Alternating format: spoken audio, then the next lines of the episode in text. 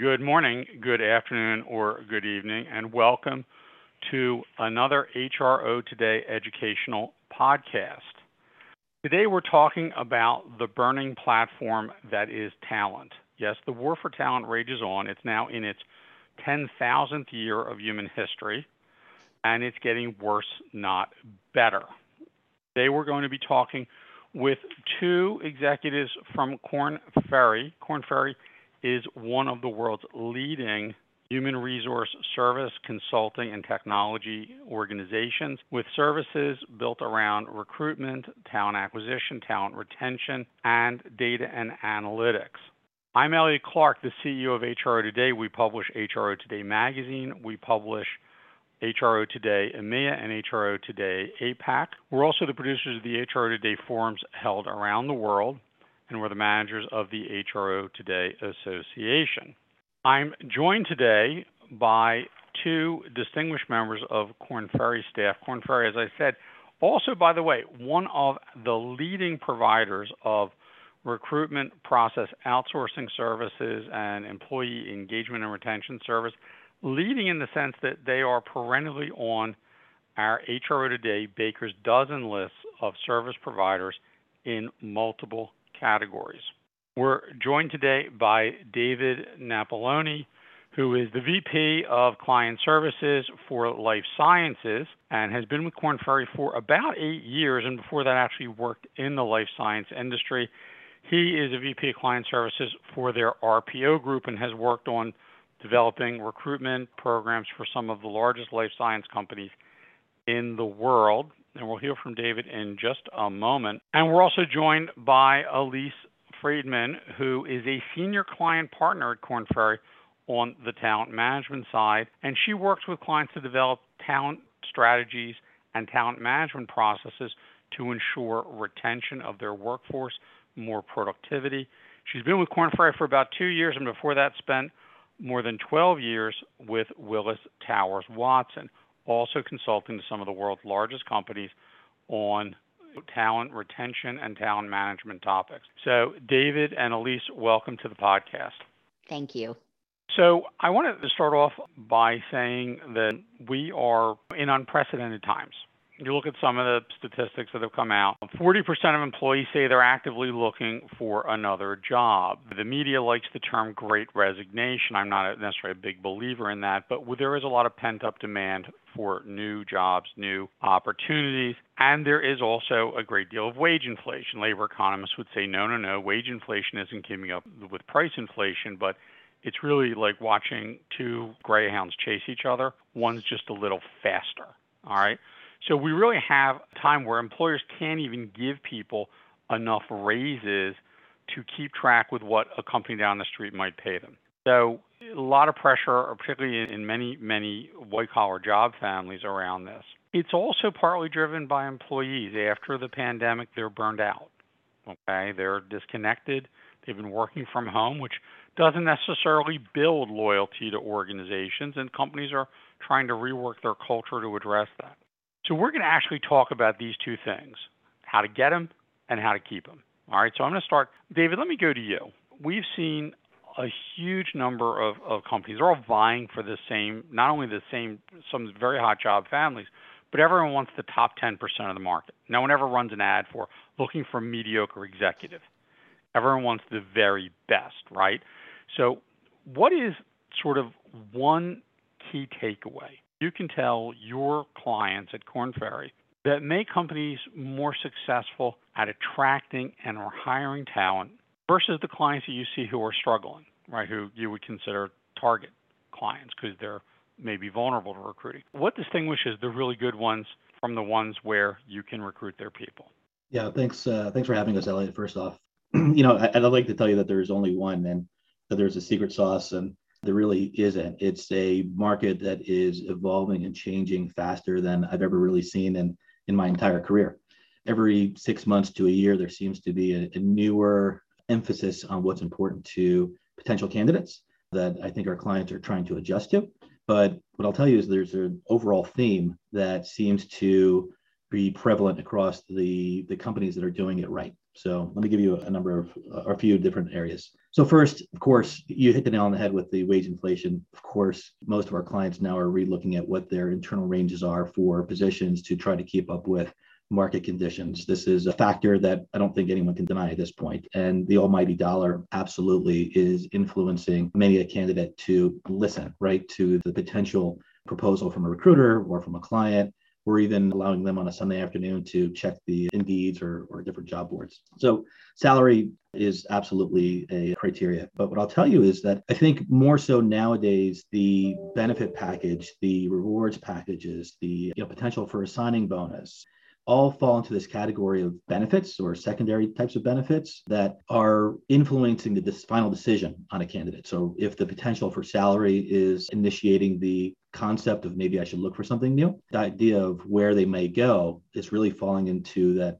second category, which I think is, again, all of those benefits that maybe would have not been as important in pre pandemic lives, but absolutely are nowadays and it would, you know, the other part that I put into that is the work-life balance, which I think nowadays we should consider as a benefit. It's no longer a tertiary type of area that we would look at and say, oh, by the way, work-life balance falls into that category as health benefits. And it's very important to candidates to see that. Now, the last thing I'll say, well, maybe the second to the last thing is the EVP brand, obviously, to you know, the, the selling proposition to a client or to a candidate on who the company is, is important.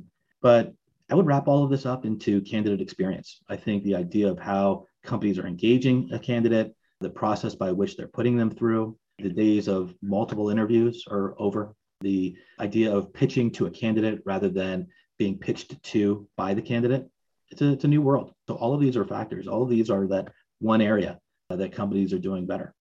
David, do you think that, you know, if you think about most job advertising, most employment branding, really leads historically, if you go back 10 years, 20 years, whatever, they lead historically with the job description and the job content. You will be a recruiter doing working in life sciences. Do you think they need to rethink that and really lead with sort of the workplace culture, the job, the work-life balance as a more prominent aspect of how companies are soliciting candidates for the future? Yeah, I would I would argue, Elliot, that you'd have a hard time to find a established and you know what I'd consider a blue chip or top tier type of company that isn't leading their job description with a selling proposition to potential candidates. Here you get to change the world, or we're leading the industry with these types of products. That pitch to candidates to really understand what their purpose may be in the role and understand why they should be there with the nuts and bolts of what they might do in the role, certainly further down on the job description. So that change is happening. But for companies that aren't keeping up, it's very, very clear that, or it's very evident to candidates that they may not be as progressive in today's market. And that impacts, you know, you talked a little bit about candidate experience. We know from lots of studies that if somebody, some employee has a bad experience during the recruiting process, you can still buy them, right? You make a big enough offer, they'll take the job, but they're much more prone to being short tenured than someone who had a very positive process, right? You're in the catch them category. So your job and the Korn Ferry RPO team is out there to catch them. Let me turn now to Elise, whose job is to keep them. All right. So we know that money does buy acceptances. You can buy people, right? You can pay them enough of an upcharge over where they are, but you can't necessarily keep them. Money doesn't buy loyalty. It, it, it might buy the acceptance. So we don't want to be in the rental market for people. Okay, we don't have we're not running the Airbnb version of employment.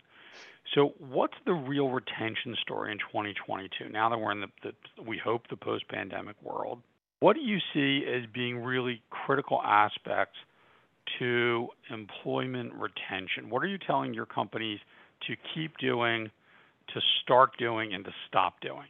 Great questions, Elliot. And I'd say that really the last 24 months have changed a lot for businesses, for leaders, for employees. And we've really seen the power shift from organizations to people, from profit to mutual prosperity, and for me to we.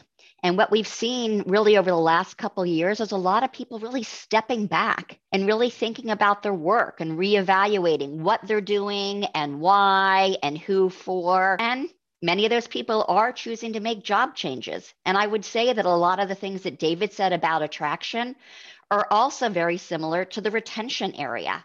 The reasons that people are leaving are varied. Sometimes the work isn't fulfilling as much as they'd like. Sometimes people just are exhausted and want to do something different, or they've decided they just want to retire and kind of live a different type of life. There are a number of folks that have been able to leverage this into a nice pay increase. And we've also seen flexibility and remote work both kind of being a, a, a dual edged sword in some cases. In some cases, employees are feeling a little bit less connected to the company, but in other cases, it's opening a lot of doors for employees and helping enable them a better work life balance. So I basically say, kind of like David, you said, there's like no one solution that with retention, there are no silver bullets. The causes are multifaceted and so are the solutions. And I would say that, you know, many organizations do start with a focus on money, but really they need to think longer term. And it's more about, like you talked about the candidate experience, David,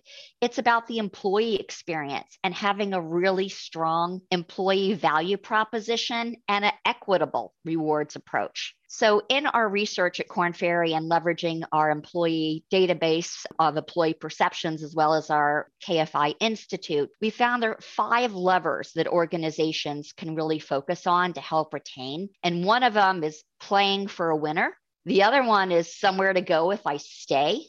The third is a fair exchange.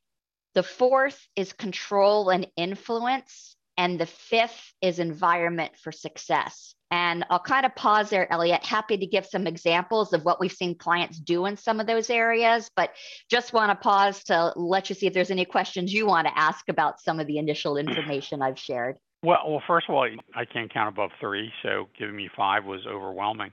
I'm assuming that people can find this on the Korn Ferry website or the Korn Ferry Institute website at kornferry.com. The interesting thing, you know, you talk about the employees needing to feel like they they play for a winner mm-hmm. that they have purpose. But one of the things I, I thought was most interesting was that I have somewhere to go if I stay. Yep. Because now I'm going to shift to the other side of the table and say, David's pitch is you have somewhere to go if you leave, right? But most companies don't look at themselves as actually re recruiting their own internal employees. Mm-hmm. So, what do companies need to do now to re recruit people as they're going through their career journey, right? So, what are the things that you recommend they do?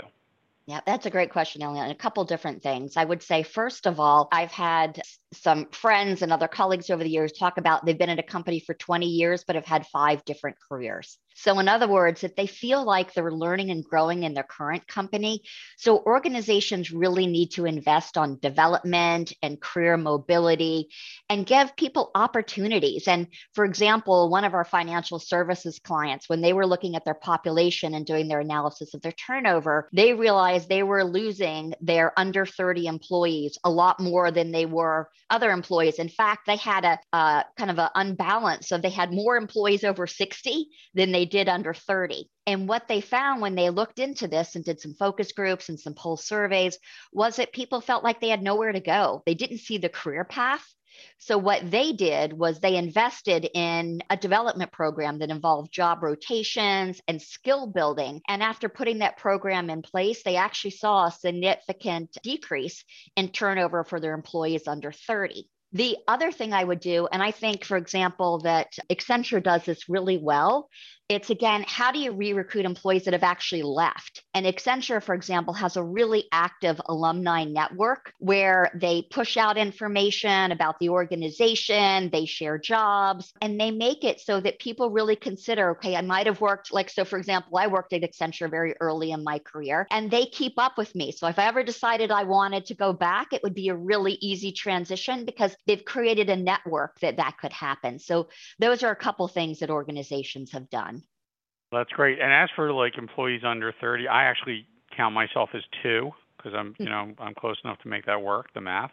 So it's the uh, it, it is interesting because you know if you think about it nowadays, you know, speaking to our audience, you really have to be almost good at everything to be an employer of choice. Yeah. So you're going to be great at giving candidates a seamless experience that is a positive experience can't just be efficient. It's got to be that you actually seem to be interested in who they are and what they care about. And David talked about being able to change the messaging to include some of those cultural aspects, those work life balance aspects as part of it.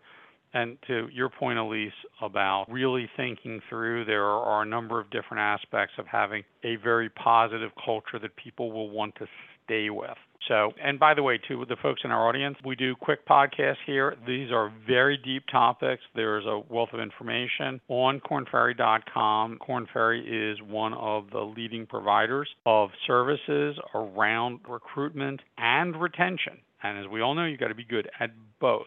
So if you're looking for overarching guidance on strategy in these areas, they're a great choice for our audience. I want to thank Elise Friedman, who is a senior client partner at Korn Ferry in their talent management group, providing strategic advice on, on talent management and retention. I want to thank David Napoloni, who is the Vice President of Client Services in their RPO group for their life sciences sector, for taking part. Thanks, Dave. Thanks, Elise.